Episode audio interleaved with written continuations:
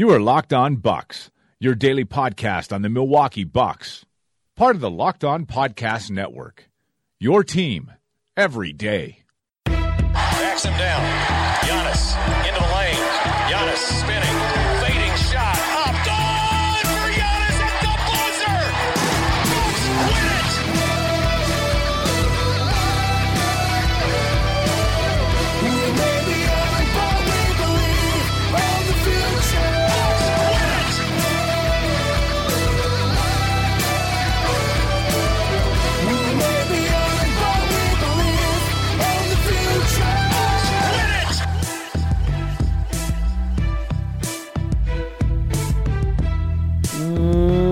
Welcome to Locked On Bucks. I'm Eric Nehm, Milwaukee Bucks reporter at ESPN Milwaukee. Also, the Milwaukee Bucks reporter at ESPN Oostburg. Uh, I believe that that's the home of the Dutchmen. I don't know if they're flying Dutchmen or just Dutchmen, but uh, ESPN Oostburg, one of my favorite ESPN affiliates. Always happy to hang out there up in Oostburg. And uh, joining me as always will be my good friend Frank Madden. He will be along shortly, as will our good friend from thestepien.com, Cole Zwicker. Uh, we will have the second part of our draft podcast coming up for you here in just a moment. But before we do that, uh, just wanted to catch everyone up a, a little bit on some of the news. Yesterday, I mentioned the assistant coaches coming from Atlanta. That included Darvin Ham, Taylor Jenkins, Ben Sullivan, Patrick St. Andrews, and Charles Lee.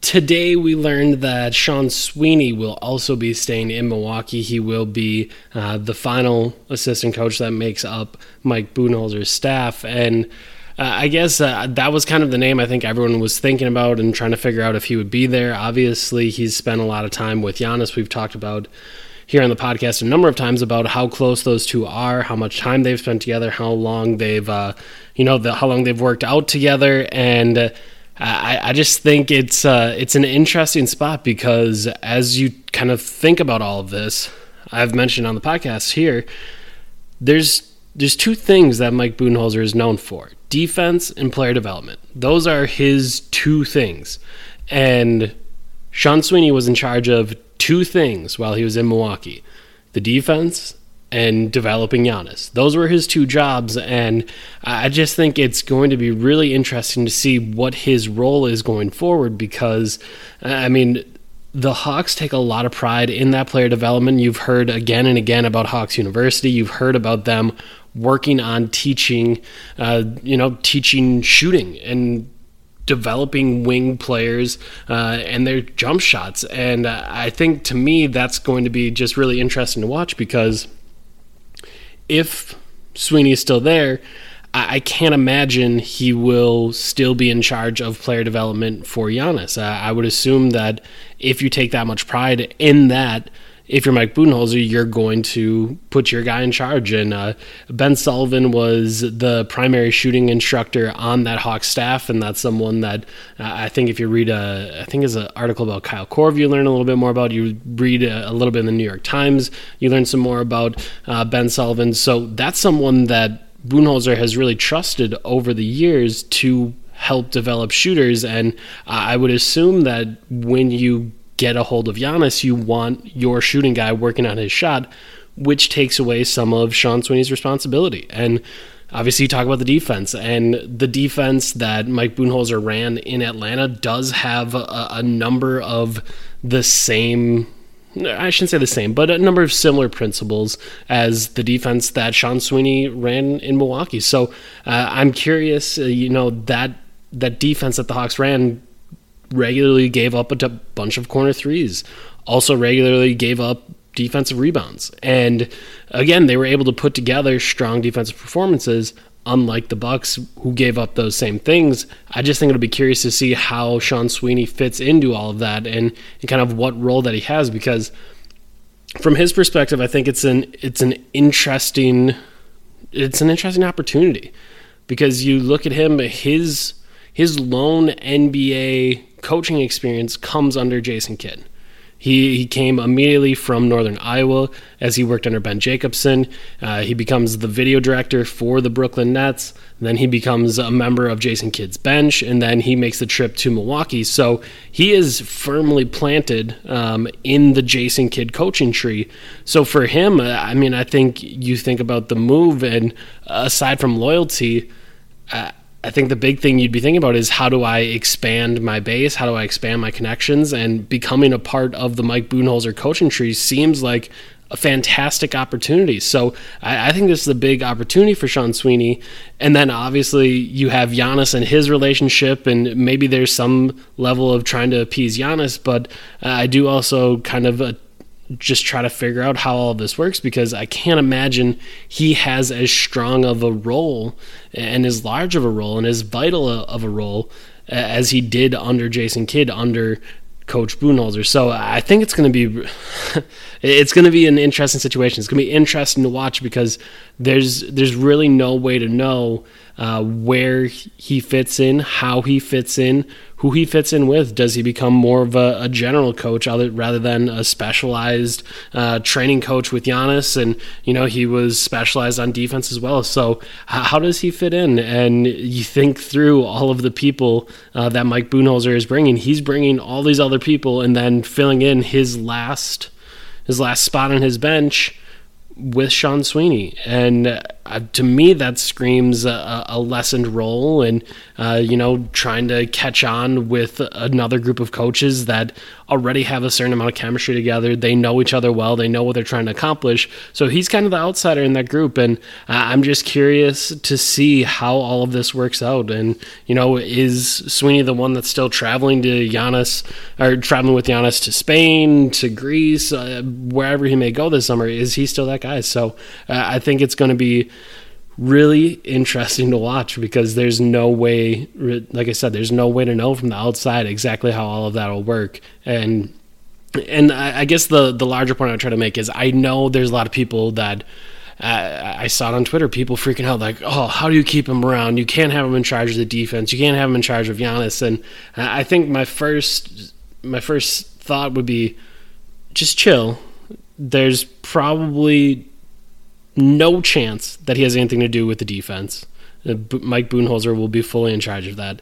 And then with the Giannis development stuff, I would assume that they're going to do everything that they can to have Ben Sullivan look at Giannis' shot and try to fix it and try to get it going. And Sweeney may be involved there because he does have such a close personal personal relationship with Giannis. But at the same time, they have certain things that they want to accomplish in their player development uh, schemes and their player development training programs and uh, what they put together. So uh, I, that's going to take priority. Sean Sweeney did, did not make some sort of power play here. Sean Sweeney was kind of allowed to come along. Like he interviewed with Coach Budenholzer, and then Mike Budenholzer decided, hey, like you, that's fine. You can come along. So uh, I think the the interpersonal dynamics there and the dynamics of jumping from one coaching tree to another and joining a, a, group and a coaching staff that's already well established and knows each other very well, I think is is going to be tough and interesting and just a just a strange kind of experiment. And you do wonder maybe there is some something good to be had from having someone that was already in the building with the Bucks on the floor.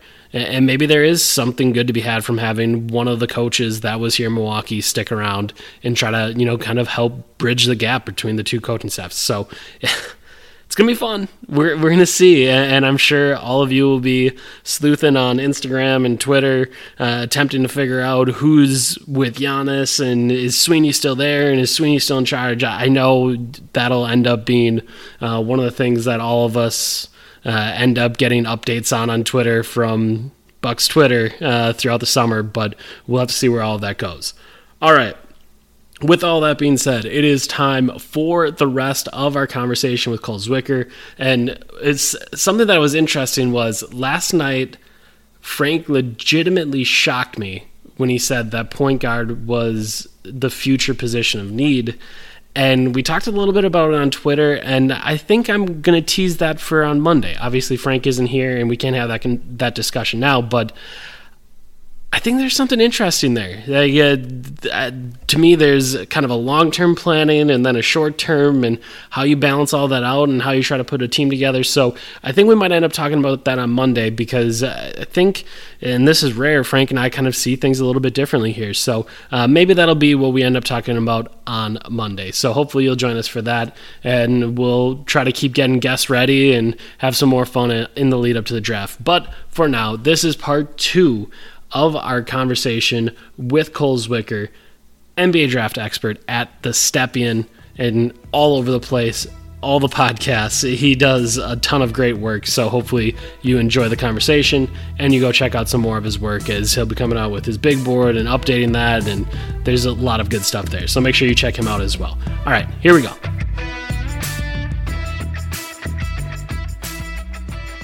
Guys, remember the days when you were always ready to go? Now you can increase your performance and get that extra confidence in bed. Listen up, bluechew.com. That's blue like the color blue. BlueChew.com brings you the first chewable with the same FDA approved active ingredients as Viagra and Cialis, so you know they work. You can take them anytime, day or night, even on a full stomach, and since they're chewable, they work up to twice as fast as a pill, so you can be ready whenever an opportunity arises. Blue Chew is prescribed online and shipped straight to your door in a discreet package, so no in person doctor's visit, no waiting in the pharmacy, and best of all, no more awkwardness. They're made in the USA, and since Blue Chew prepares and ships direct, they're cheaper than a pharmacy. Right now, we've got a special deal for our listeners. Visit bluechew.com and get your first shipment free when you use our special promo code NBA. Just pay $5 shipping. Again, that's B L U E Chew.com, promo code NBA to try it for free. Blue Chew is the better, cheaper, faster choice, and we thank them for sponsoring the podcast.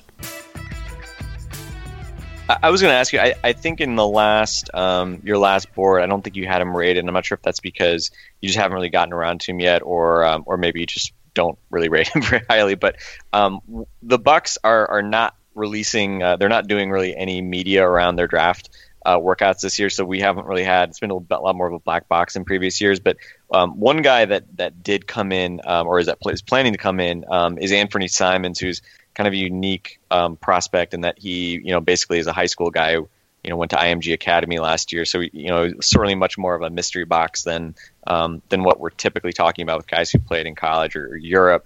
Um, any? Do you have any thoughts on him? I mean, is he a guy that that could be in the conversation around 17, or do you view him in, as kind of in that like bigger glut of guys um, further down the, the draft boards? Because again, uh, you know, especially for us, like you know, we've we, we can't really tell what to make make of a guy like that. Um, but he does have a very cool name, so I mean, we got to talk about it. Yeah, I mean, we're all kind of in the same boat with you guys as far as not really knowing exactly what to expect because he was supposed to play at the Hoop Summit. He dropped out, so I would have gotten to see him over the course of the week there. Unfortunately, he did. I, I'm guessing he's been being hidden as far as his instincts on the floor because he's a guy that is going to look good in workouts. He's got a smooth shot. It's a little lower release point wise, but pretty dynamic as far as his handle and his transition from his handle to his pull up is there.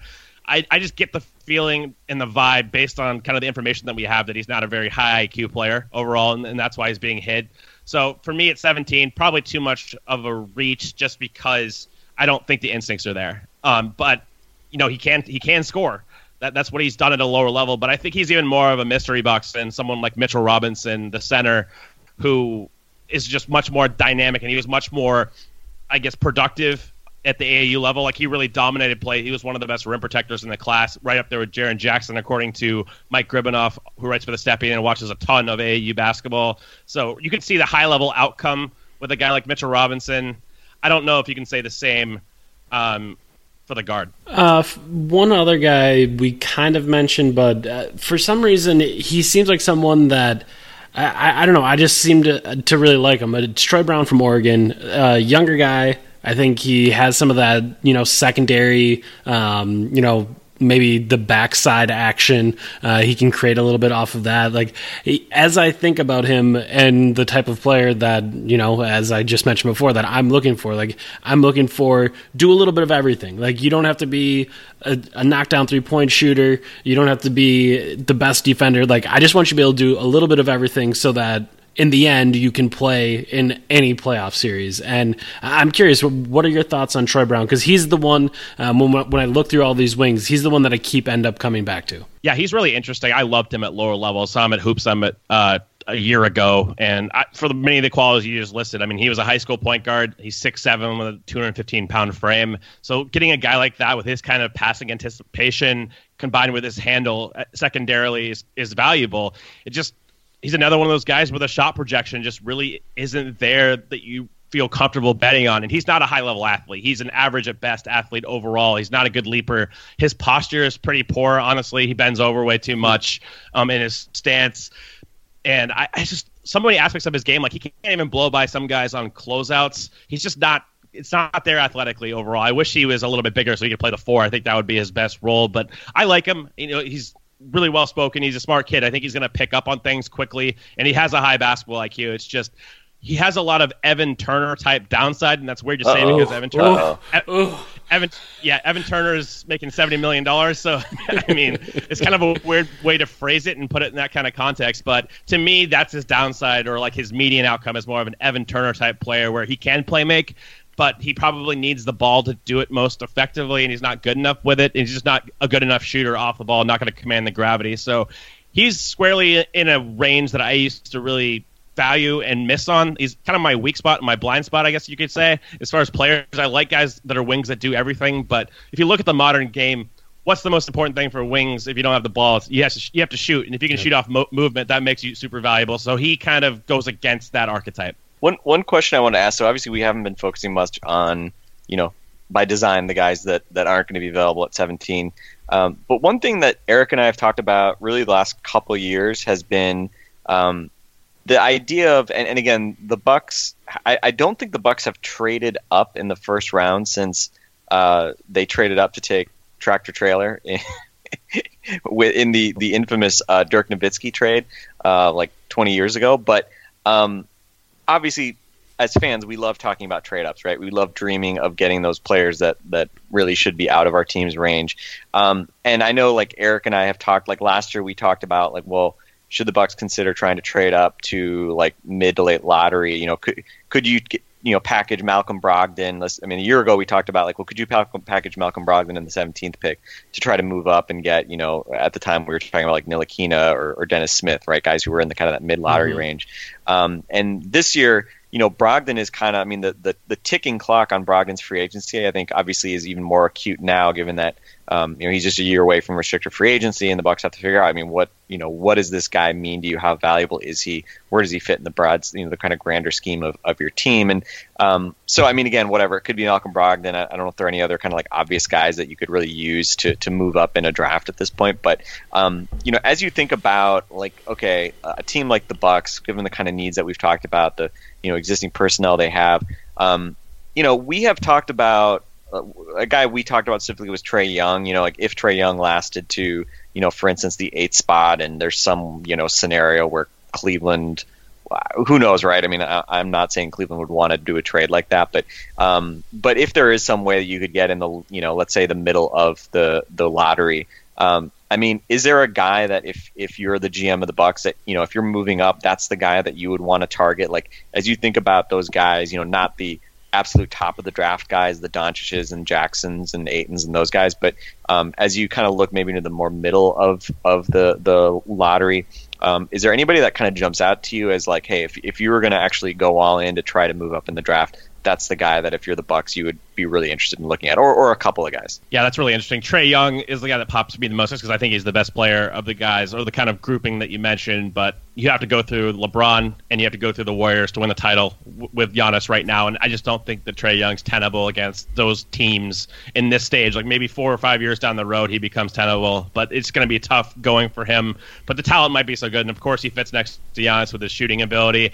I really actually like Miles Bridges a lot on the Bucks. I think that he can just immediately fill a role and you know he can play off the ball. He's he's become a high level shooter. He really improved. I don't know why he probably doesn't get enough credit for this, but he really improved between his freshman and sophomore years as a shooter. He can shoot off movement at really high volume, and I think playing off a guy like Giannis he has versatility right now that can help immediately too. So Miles Bridges even might fall to like the the 11, 12 range. I don't think he probably gets by Denver at 14, so it would require moving up a couple spots potentially. But I, I really like his fit on the Bucks in particular because again he can shoot and he's a switchable defensive player. He's explosive. He's not a high level team defender. The other guy, of course, would be like a Mikal Bridges who isn't the level of athlete that Miles is, but he's a much higher IQ team defender who has the length. He kind of profiles similar to a Khris Middleton type, just getting all of the versatile wings. I think that's that's the plan. At that point in the draft, the other high profile guys like Michael Porter, uh, I I don't know what to do with Michael Porter. like I, I I think that on the Bucks it would be kind of interesting, honestly. Like lineups with him and Giannis in the front court, just because he has the standing reach of a center. Like he's bigger he's more of a big to me than he is a wing. He gets mostly wing comps, but I think he's more of a four or five. It just he kind of has similar Jabari type defensive issues, but with a better shooter. Some of the character stuff has been pretty underwhelming in the draft process. I'm not sure if I would trade a lot of assets to acquire him at this juncture. I think ESPN had him at 15 in one of the yeah. Mock yeah, drafts, and that's that. that's not a good sign. Like he's a much better talent than that, in my opinion. And if he's dropping to 15, I think it's more of uh, a warning sign than it is a potential mm. area for value. Mo Bamba is the other high profile guy in this range. I think he's more of a developmental big, but obviously he's going to appeal, I guess, more traditional. I guess in the past, Bucks front office members would, would have been high on him just because of the wingspan. And of course, like if he can shoot the ball, he's another guy that's been working with Drew Hanlen. The upside is enormous with him. I think he, I mean, people say Gobert, the jump shot. He can actually put the ball on the floor too and dribble a little bit. So I, it just depends on physical development with him and how much you buy that and how much you want to invest over time. But he's more of a long term guy. But clearly, you can't really argue with the upside there. It, it definitely exists, but it's I, am not sure how willing I'd be to bet on it necessarily. Porter is I, I find Porter really interesting just because you know again like a, a year ago we were talking about him as like a top top overall pick potentially. And and obviously now that you know for for various reasons you mentioned I think maybe you know everybody I think who follows the draft at all knows obviously he was injured this year and, and obviously a back injury is the kind of thing that who knows right? Maybe that draws you a red flag. Maybe you know teams just say hey you know we're not going to touch you with the top 10 pick or whatever.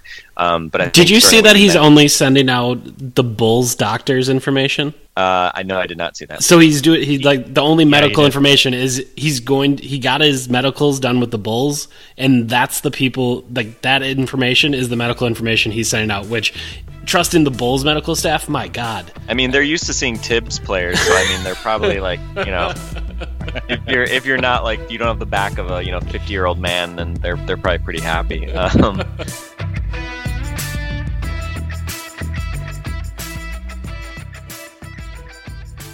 I, but I, I, have to say, I was I, when I saw Cole. You mentioned, I mean, f- him seeing him 15th in that mock draft. I just immediately was like, wait a minute, what? Like, you know, could Michael Porter be like the random guy on draft night that just shockingly falls, you know, way further than kind of certainly us casual people would have expected.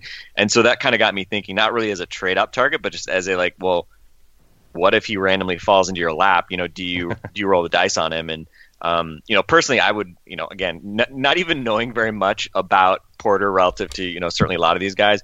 I mean, I would say screw it. Like, I mean, you're the Bucks, right? You you clearly could use another like just star gamble type player. You don't really expect to necessarily find that guy at 17. So, uh, hey, what whatever, you know, like I'd roll the dice. But at the same by the same token, he does seem like kind of a weird fit with Giannis, just because you know, certainly I, I, also thought, you know, previously I thought coming into college, I was like, oh, that guy's like, you know, a small forward. And then you see the measurables and you're just like, that guy's like a power forward with like verging on center measurables at this point. um, so, but, but again, and maybe that's, maybe that's a positive. And hey, if that's the cover you need to, you know, make sure you don't go all in on a bad Jabari Parker contract, you know, that maybe that's also a positive. Yeah. It's, it's a little bit of a weird fit, a big, on the Bucks just because ideally, I mean, they need rebounding, they need interior rim protection and stuff. And Thon Maker, of course, isn't the best rebounder as far as in traffic, especially, and then just that level of physicality needed. But you also need somebody that can shoot, I think, ideally. And some of the bigs in this range, like Robert Williams, I think is really switchable. He reminds me the most of Clint Capela of any of the bigs on the class as far as like quick twitch athleticism on the perimeter, lob threat, but he can't shoot. So do you want that guy next to Giannis? It's gonna, the floor is going to be too compacted. And I hate to do this to Bucks fans, but honestly, the, my favorite center in this range didn't end up coming out, and that's Jontay Porter. I thought that. I mean, It's he have the he doesn't have the physicality on the interior as far as like high level rebounding and stuff, but as like a playmaking five next to Giannis, he can really shoot it. Um, I, I, don't, I don't want, I don't want to talk, talk too much about him to get Bucks fans, especially after Donovan Mitchell last year. But that's the kind of player that I'm trying to gear towards. So Robert Williams, Mitchell Robinson, both those guys are like rim running fives, and I think they're both top 15 talents to me.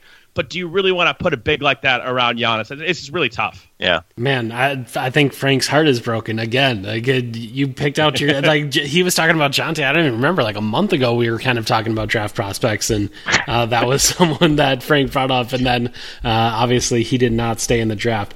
Um, I guess. Uh, let's take it. So I guess th- this is where it gets difficult because the Bucks don't have a second round pick, um, and I think every Bucks fan ever.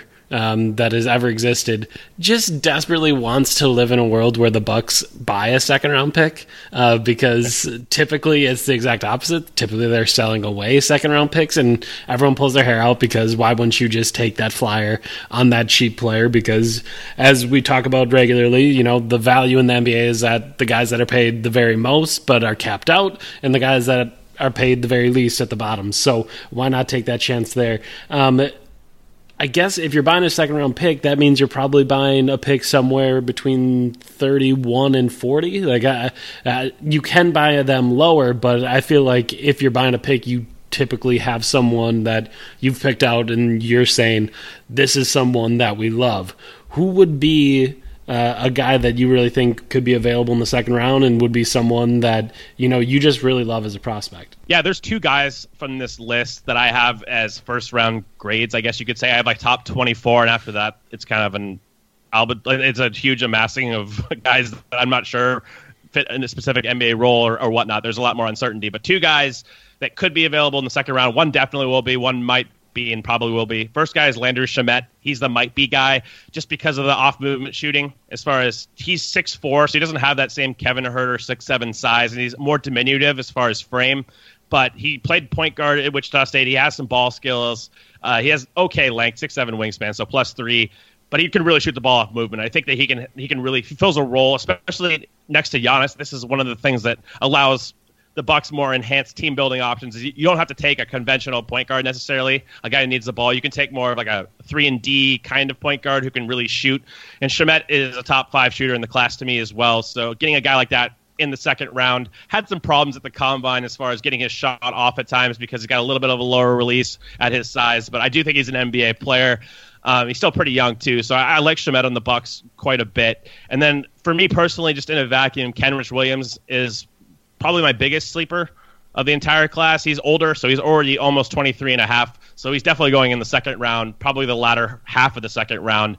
But really advanced feel for the game at six seven. He's got ball skills, kind of the things you noted about Troy Brown. He brings that, and he's a little bit better of an athlete. He's also a little more cerebral, uh, and has a more projectable jump shot. He's not a high level shooter off movement or anything, but I think he can make a spot three. He can dribble, and he's a really high dis- level decision maker who has really great defensive footwork.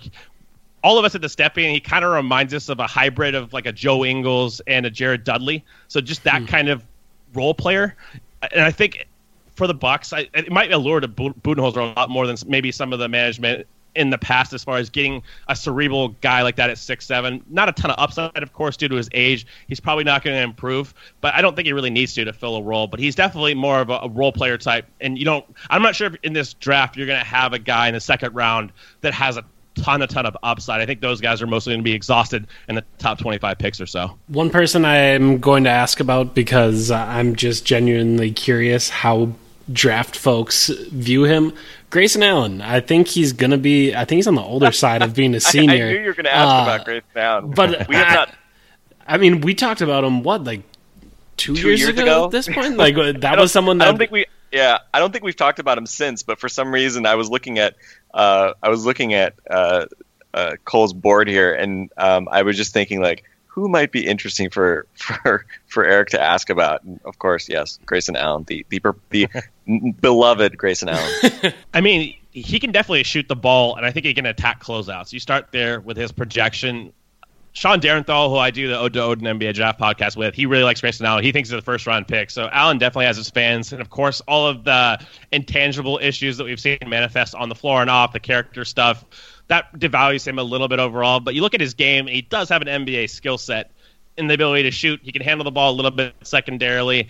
In that range, I, I, I am fine with it. Frankly, I, I don't think he's a guy that I'm super excited about, but it would not shock me if he carved out a long career in the NBA because he can do valuable things. Like if you can shoot the ball and you have some positional size and you're not a complete negative on defense, I, I don't know. Maybe he's going to be a complete negative. It's kind of touch and go with me. He's maybe a little bit high level.